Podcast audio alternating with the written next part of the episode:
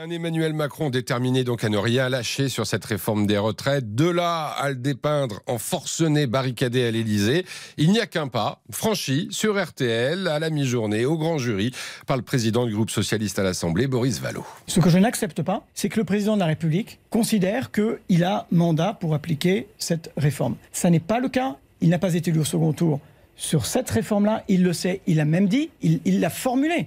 Il a dit ça m'oblige. Bon, maintenant, on a tous compris que ça ne n'oblige à rien. L'obstination est mauvaise conseillère et on a un président qui est un forcené. Quand vous êtes rentranché à l'Élysée et que vous n'écoutez plus que vous-même, j'ai pas tellement d'autres adjectifs que celui-là. Voilà. Et moi, je m'en désole. Hein. Vous savez, je préférais qu'on soit pas dans cette situation-là. Parce que moi, je le vois, le pays euh, fracturé. Oui, c'est un coup de force politique et c'est une crise démocratique. Quand vous disqualifiez, vous discréditez le dialogue social, que vous marchez sur les partenaires sociaux, que euh, vous prétendez à la concertation, mais une concertation à la Garcimore. On a un jeune public, là je m'en excuse, mais Garcimore, pour les plus anciens, donc moi, c'est ce magicien qui rate tous ses tours. La concertation est un leurre, c'est un tour de magie euh, raté.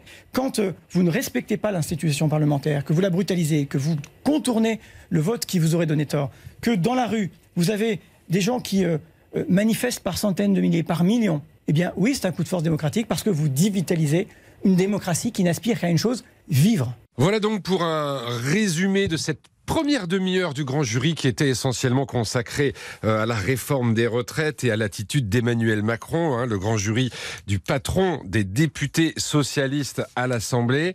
Et on y revient avec ses intervieweurs.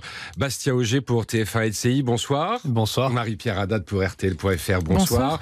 Et Olivier Bost d'RTL, bonsoir. Bonsoir. Alors on l'a entendu, il est euh, particulièrement sévère vis-à-vis d'Emmanuel Macron dans le portrait qu'il dresse de lui et il le dessine comme un forcené. Il dit en gros, il est barricadé à l'Élysée. Oui, un forcené, le mot est, euh, fort, hein, parce mm. que euh, ça renvoie quand même à, quelque chose quasiment à, un président euh, fou. Boris Vallaud déteste Emmanuel Macron, ça c'est très clair. Il l'a bien connu puisqu'il a été secrétaire général adjoint à l'Élysée.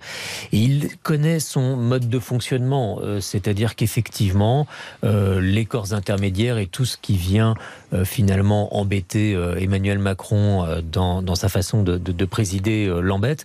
Après, euh, Boris Vallaud n'a pas beaucoup de sur la suite des événements politiques, n'a pas beaucoup d'emprise. C'est-à-dire qu'il dit, bon, il, y a bien évidemment les décisions du Conseil constitutionnel, il a finalement que pour seul espoir le retrait de cette réforme des, des retraites et il ne voit pas d'autres possibilités. Sur le politique, vous dites qu'il n'avait pas vraiment d'argument.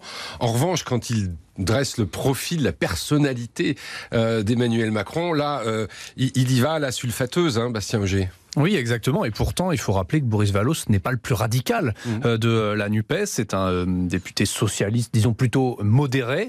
Mais c'est vrai qu'entre toutes ces nuances au sein de la gauche, le dénominateur commun, en effet, c'est la virulence de ces attaques contre Emmanuel Macron. À gauche, tout le monde voit que petit à petit, les possibilités de, de, faire annuler cette réforme, eh bien, elles disparaissent. Du point de vue parlementaire, ça n'a pas marché. La rue, pour l'instant, ça n'a pas marché. Donc, il reste, en effet, ces attaques, cette guerre de l'opinion que la NUPES continue à mener, même sans grand espoir en réalité de euh, faire reculer le gouvernement. Les rapports entre le Parti socialiste et cette gauche agitée, d'ailleurs on va y revenir dans quelques minutes bien sûr avec vous Olivier Bost, Bastien Auger, Marie-Pierre Haddad.